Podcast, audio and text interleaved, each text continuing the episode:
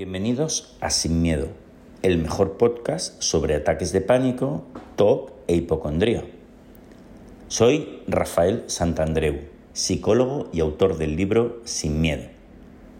Estás a punto de escuchar un nuevo testimonio de curación.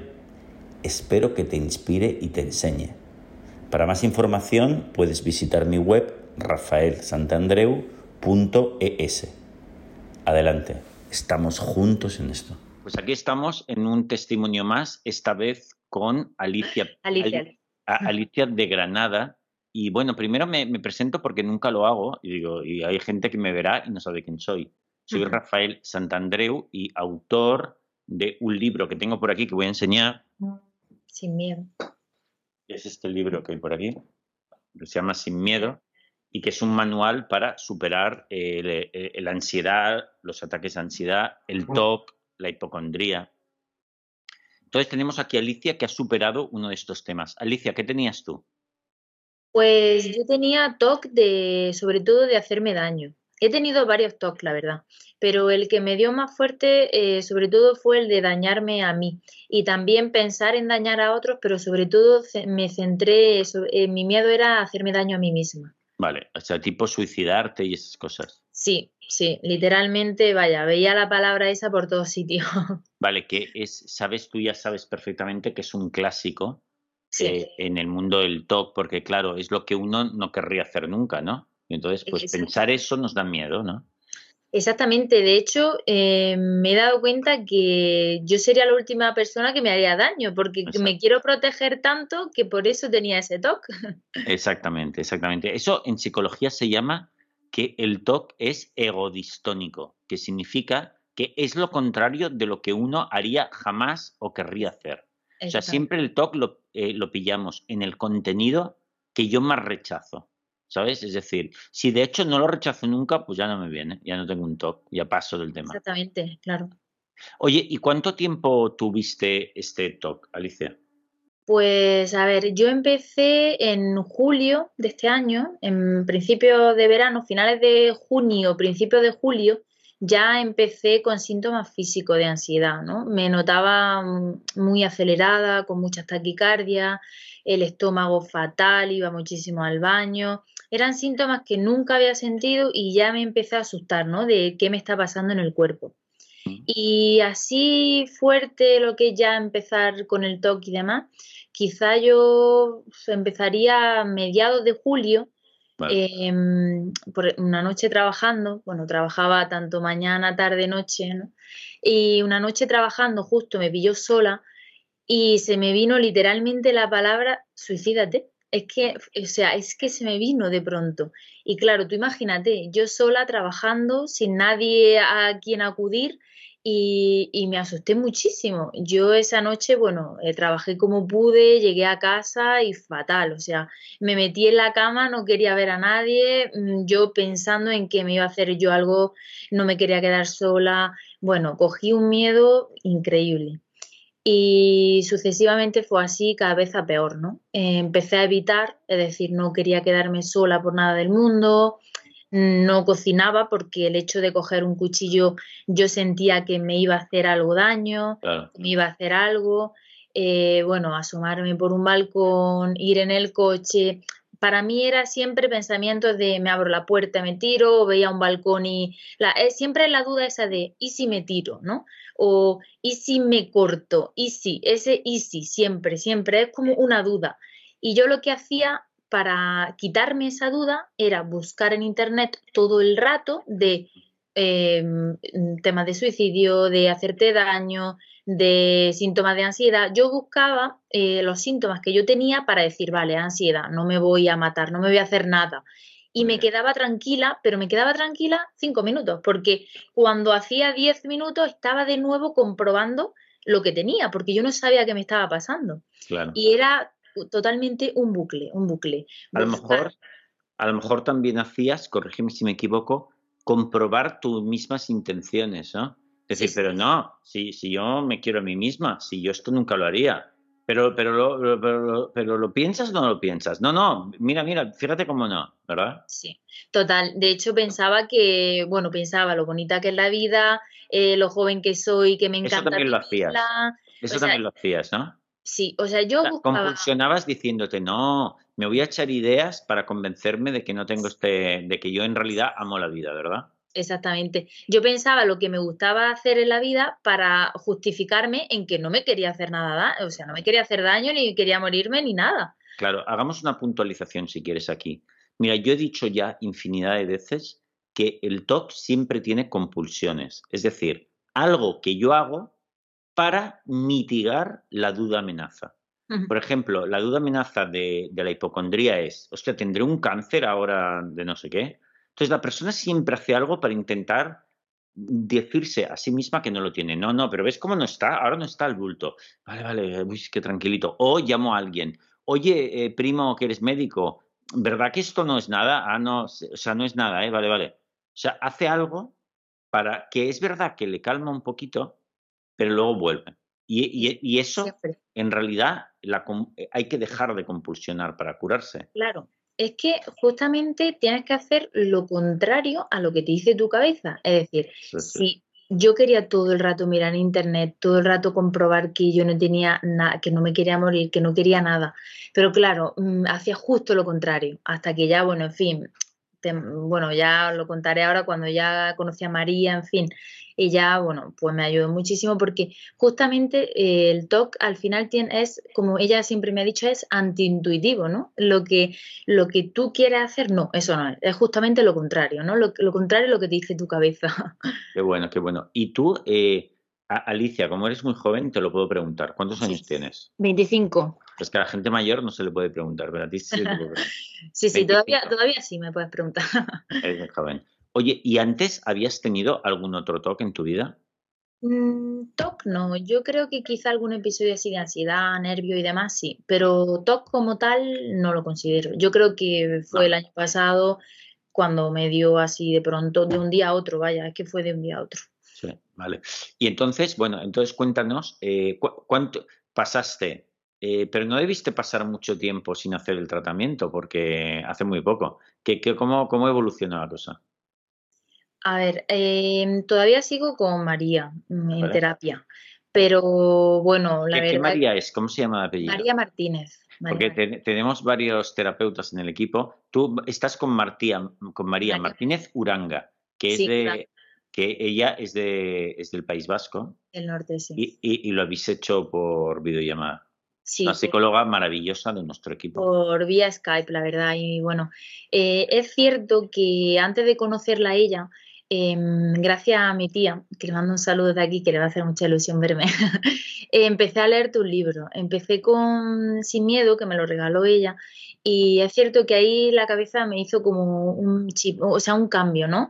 Ahí llegué a no sentirme sola, porque me sentía muy sola, porque era algo, o sea, me sentía como un bicho raro, ¿no? De, porque con lo joven que soy estoy yo pensando esto, si es que no es normal, yo debería estar en la playa, debería estar con mis amigos, y era justo lo contrario, yo estaba en casa encerrada, no quería quedar con nadie, porque a donde iba, iba todo el rato pensando lo mismo, ¿no? Y al final con el libro de Sin Miedo empecé a leerlo poquito a poco y al principio me dio hasta más ansiedad, porque claro, yo vi los, todos los testimonios, la cantidad de años que llevaba alguna gente con todo esto. Eso es. Y yo decía, madre mía, si llevo yo un mes, un mes y medio, lo que me queda, lo que me queda. Y que va, no, la verdad que terminé el libro, me lo he leído dos veces más, porque claro, la primera vez fue a modo, lo leo y lo, lo, asimilo. Y luego ya fue a modo estudiármelo un poquito y saber, bueno, que hay muchísima gente que pasa esto y no pasa nada. Exacto, exacto. Qué bueno, qué bueno. Entonces, te, te lo leíste bien, bam, y, imagino que, que, empezaste tú a poner en práctica lo que leíste allí un poquito? Sí, eh, bueno, el libro me lo empezaría a leer finales de julio, así. María, mm, empecé con ella a principios de, finales de septiembre, principios de octubre. Entonces, digamos, todo el verano, sinceramente lo pasé fatal, porque la cabeza no sé qué tiene que ahora se olvida un poquito lo mal que lo pasé, ¿no? Porque hoy rememorando así un poco, me acordaba de ciertos momentos de lo mal que lo he pasado, la verdad. Y, que al final no pasa nada, porque yo pensaba en, en, que no, o sea, en que me iba a morir de verdad, o sea, yo pensaba en algún evento que tenía de, de, de agosto a septiembre y yo decía, es que no voy a estar viva. Y yo pensaba que me iba a morir. Y ahora lo pienso y digo, madre mía, ¿no? ¿A dónde llega la cabeza? Y bueno, pues resumiendo, me leí el libro, ¿no? Empecé, la cabeza ya me hizo un vuelco y ahí me di cuenta que, bueno, que mucha gente pasa esto y lo supera, ¿no? Eh, antes o después, cada uno tiene sus tiempos, ¿no? Al final, bueno, pues yo lo asimilé el concepto bien, eh, María me ayudó, María Martínez me ayudó mucho, pero bueno, si hubiese tardado un poquito más o mm, dos años, tres, no pasa nada. Así, lo, lo guay al final es que te curas, ¿no? Claro. Entonces, fíjate que estuviste, esto yo calculo que cuatro meses trabajando con, María, pero mira, corrígeme si me equivoco, yo que soy un poco adivino, ya puedo adivinar que lo hiciste muy intensamente. Lo sé porque, porque cuando la gente va tan rápido es que lo ha hecho muy bien y tú fuiste muy rápido. ¿A que sí? Sí, fue muy valiente, la verdad. Lo digo en primera persona. Claro, Claro, al final yo desde el primer día María me puso a exponerme a tope a todos mis miedos. Es decir, por ejemplo, yo le temía al cuchillo, ¿no? Pues ella me hacía andar por la casa con el cuchillo todo el rato, todo el rato. ¿Dónde lo llevabas? ¿En el bolsillo? Vamos, yo era, el cuchillo era como el teléfono móvil, era todo el día. Em, luego, pues el hecho de estar sola, ¿no? Pues si me daba miedo estar sola, pues nada, con el cuchillo en la mano y estar sola. El tema de si, bueno, te asoma a un balcón y te da miedo, pues nada, pues con el cuchillo en la mano, asomada en el balcón y en fin. Y claro, sinceramente era algo que yo no quería hacer, ¿no? Porque eh, no quería yo estar con un cuchillo. Te daba pánico me daba pánico porque mi pensamiento era, me lo clavo ahora mismo, ¿no? Exactamente. Pero bueno, yo sabía que ese era el camino a la cura, que no, obviamente no iba a ser agradable, pero no tenía otra. Es que yo comprendí de que no había otra forma. La, la solución de buscar en internet, que es eh, por qué pienso que me voy a matar y demás, eso no es la solución, sino lo que María me ayudó a entendernos al 100%, de que al final tenía que hacerlo anti-intuitivo, ¿no? Qué bueno. Oye, entonces, y, otra pregunta que te hago, ¿eh? ¿Lo, lo hiciste súper intensivo y lo hacías todos los días? Sí, exactamente. De hecho, al principio le pregunté, ¿no? ¿Sábado y domingo? No, ¿no? Y ella me dijo, aquí no hay ni sábado y domingo, ni festivo, ni nada. Aquí es todos los días la mayor intensidad posible. Y aunque al principio lo hagan mal, porque es cierto que yo al principio yo, bueno, eh, veía vídeos, ¿no? bueno, cuento otro, otro ejercicio que me puso. Yo veía vídeos en YouTube de testimonios de personas que habían intentado suicidarse. Pues tú imagínate, o sea, yo me ponía a tope de ansiedad. Y esa es la idea, ¿no? Eh, no compulsionar, es decir, no pensar y ponerte en la piel de esas personas, sino simplemente ponerte y ver el vídeo y terminar de verlo. Entonces, claro, yo al principio pues, me ponía en la piel de esa persona, en fin, compulsionaba a tope, pero al final con la práctica, pues al final, bueno, pues no compulsiona, te da muchísima ansiedad, pero te das cuenta que cuando te tiras X tiempo, pues mm, ese miedo al final, pues mm, te lo quita porque o sea, te desensibiliza. Exactamente. Oye, y una pregunta, Alicia. Eh, de los de, eh, corrígeme si me equivoco, no lo sé, ¿eh? el deber más difícil de todos fue ver esos vídeos de personas que se habían intentado suicidar. Sí, porque mm, era algo, la verdad, muy duro. Mm, o sea, yo me veía todos los días, unos 40 minutos, una hora, un vídeo de, de, alguien que es que lo, lo había intentado. Entonces yo pensaba, madre mía, digo, ¿qué estoy viendo? ¿Qué estoy haciendo? Y me ponía todo el rato en duda, pero bueno, me di cuenta que esa era la solución. Es que esto, como tenemos mucha experiencia, para no todo el mundo, pero para casi todo el mundo, ese deber es el más jodido de todos, ¿no? Entonces, eh, es fantástico. Oye, y entonces, ¿ahora qué nota te pondrías de 0 a 10? A ver, eh, no me voy a poner un 10 porque aún sigo en terapia por otros TOC y demás y por, bueno, ya por culminar, ¿no? Al 10. Entonces, yo a ella la semana pasada le dije que estaba en torno a 8 y medio, 9. Qué bueno. Pero bueno, respecto al TOC me veo muy bien, me veo en un 9, 9 y medio, la verdad. Ah, y, y, entonces, con, respecto al TOC 9, 9 y medio, y la otra nota, que, que si se puede decir, ¿qué, otras, qué otro tema es? Sí, bueno, pues al final el toque más fuerte fue el del tema del daño. Luego, lo que pasa es que cuando empiezas a hablar con ella, te das cuenta que a lo mejor te sale algún toque y que tú te piensas que eso es normal y no es normal. Entonces, yo también le tenía mucho miedo a las enfermedades, pero no hipocondría, o sea, no enfermedad física, sino mental. Entonces, eh, por ejemplo, pues tener depresión, ¿no? Y que eso te lleve al suicidio, o tener bipolaridad, en fin, X enfermedades mentales. Entonces a mí me daba por pensar y observarme síntomas de eh, personas con depresión o personas con bipolaridad. Y al igual que el toque de hacerme daño, lo que hacía era buscar en internet qué síntomas tiene una persona con bipolaridad. Y así me tiraba yo todo el día buscando síntomas y, mm, y observándome y vaya, y que yo me pensaba que lo tenía. Y entonces lo que hice con ella fue igual que hacerme daño, ver sobre todo vídeos de personas que han sufrido bipolaridad y no compulsionar. Y, a lo mejor, y a lo mejor imaginar también efectivamente que lo tenías. Que lo tenía. La peor fantasía de eso. Claro, la clave al final es aceptarlo, ¿no? Porque yo ahora lo pienso y digo, bueno, a todos nos puede dar un trastorno bipolar y qué, o sea, no pasa nada, es que para eso, como si me da diabetes, otra enfermedad, ¿no? Al final, bueno. no me gustará, no me gustaría, primero, no me gusta, pero no me da pavor. Y segundo, hombre, la probabilidad sigue siendo pequeña, joder, pues me olvido y vivo mi vida. Ahora no lo tengo.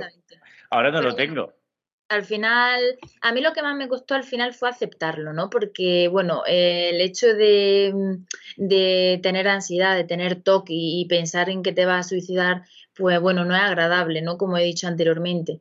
Y entonces eso, yo flotaba súper bien pero bueno, el, hecho de al final flotar, pues te ayuda muchísimo, porque yo estaba con ansiedad, yo me iba al gimnasio, no paraba de hacer actividades, ¿no? Al final por el miedo ese que tenía también al tema de la depresión, ¿no? A caer en una depresión, en fin, y suicidarme. Entonces, flotar lo hacía súper bien, pero aceptar, sobre todo en tema pensamiento, me gustaba mucho. Pero bueno, al final todo está en practicar. Y practicaba, practicaba hasta que me salió. Y bueno, hombre, cabe decir que los pensamientos ahí están, ¿no? Porque como me dice María siempre, el cometido del cerebro es pensar. Entonces, toda la vida vamos a estar pensando. Lo malo es que el cerebro a veces se equivoca, ¿no? Y confundimos los miedos. Entonces, ella siempre me ha dicho, lo mismo te pasa en pensar que te va a hacer daño como si tienes un león ahora mismo enfrente, ¿no? Y el cerebro se asusta y coge miedo y eso es lo que pasa. Y a mí me costaba mucho aceptar eso. Pero bueno, al final con la práctica y demás, se acepta de que, bueno, vamos a tener pensamiento, lo acepto, continúo con mi vida y eso no quiere decir que lo vaya a hacer, obviamente, ni mucho menos. Claro, pero es una maravilla, fíjate, ahora ya estás sobre el, toque de daño, ya estás en un 9,5, 9, 9,5, el otro toque de si me vuelvo loca o lo que sea, eh, eso está en un 8,5 tirando para 9, pero tú ya misma ya ves que esto ya te queda muy poco para eliminar todo. Sí. Siempre hay cositas que mejorar, ¿no? Pero bueno, como todo en la vida. Pero hablando de TOC, me alegro mucho porque ahora he hecho la vista atrás lo mal que lo pasé, ¿no? Bueno, que llegué a tomar ansiolíticos, eh, incluso tomé antidepresivos a, dosis muy bajitas porque yo sabía que esa no era la solución. Y al final la solución está en ti, con mucho trabajo, eso sí, porque bueno, luego te da mucha satisfacción, orgullo, ¿no? Este año ahora en Nochevieja me acordaba y me emocionaba de, bueno, de pensar al final el trabajo tan grande, ¿no? Que, he hecho, pero me da mucha alegría. Y, Hombre, tú sabes que yo considero, Alicia, que el trabajo de superación de un TOC, por ejemplo, es de lo más difícil que alguna persona puede hacer en la vida. Totalmente. ¿Estás de acuerdo, verdad? Porque requiere un coraje, una perseverancia inusual. Es que no hay otra tarea en el mundo que requiera tanta, tanto coraje y tanta perseverancia. Es muy difícil porque vas en contra de lo que te dice tu mente. Entonces tu mente te va a decir cosas que no, que no te van a ayudar y tú tienes que hacer justo lo contrario. Entonces al final es como correr una maratón y no estar entrenado, es, igual, vaya, es muy difícil. Pero bueno, se consigue, vamos, estoy segurísima. Qué bueno, qué bueno. Pues Alicia, eh, bueno, para terminar, para terminar, esto también me gusta preguntarlo, ¿qué consejo le dirías a las personas que ahora nos estén viendo y que están en el follón de un talk de cualquier tipo y como estabas tú en el inicio, ¿qué, les podrías decir? A ver, eh, bueno, sobre todo que sueñen, ¿no? Yo soñaba siempre, bueno, me he visto un montón de testimonios y soñaba en estar algún día aquí contigo y, y al final lo he conseguido. Eh, antes, como he dicho antes, o más pronto, más tarde, pero al final se consigue, eso está seguro. Lo veía súper lejano, jamás, yo, yo pensaba en voy a ser la única que no se va a curar, eh, los testimonios que sube Santandreu son unos valientes y yo no, y es normal dudar de ti, porque el TOC lo que tienes es que es una duda constante, todo el rato estás dudando, todo el rato.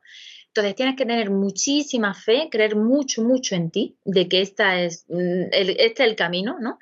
Y sobre todo que, crean en ello y que, y que confíen en el proceso al final, ¿no? Porque, bueno, al final vosotros estáis aquí para ayudarnos, pero nos dais las claves, ¿no? Nos dais, nos dais las claves y nosotros somos los responsables de, de resolver este problemón, que al final al final yo ahora lo veo lejano y bueno, tampoco era para tanto, ¿no? Pero en el momento sé que se ve para mucho y es normal. Y que sobre todo no se sientan solos ni bichos extraños, porque yo, bueno, hubo cuando peor estaba, pues me sentía eso, muy muy rara, ¿no? Al final por mi edad joven veía el entorno y no entendía cómo me había venido esto a mí y buscaba sobre todo el por qué, pero no hay un por qué al final, te puede venir siendo súper alegre, optimista, negativo, y bueno, eso, que vaya, que, confíen, que tengan mucha, mucha fe y que tarde o temprano seguro que estarán aquí donde estoy yo. Oh, qué bueno. Pues Alicia, muchísimas gracias. Es un testimonio precioso y te mando un beso para allí, para Granada. Un besazo también para ti. Gracias.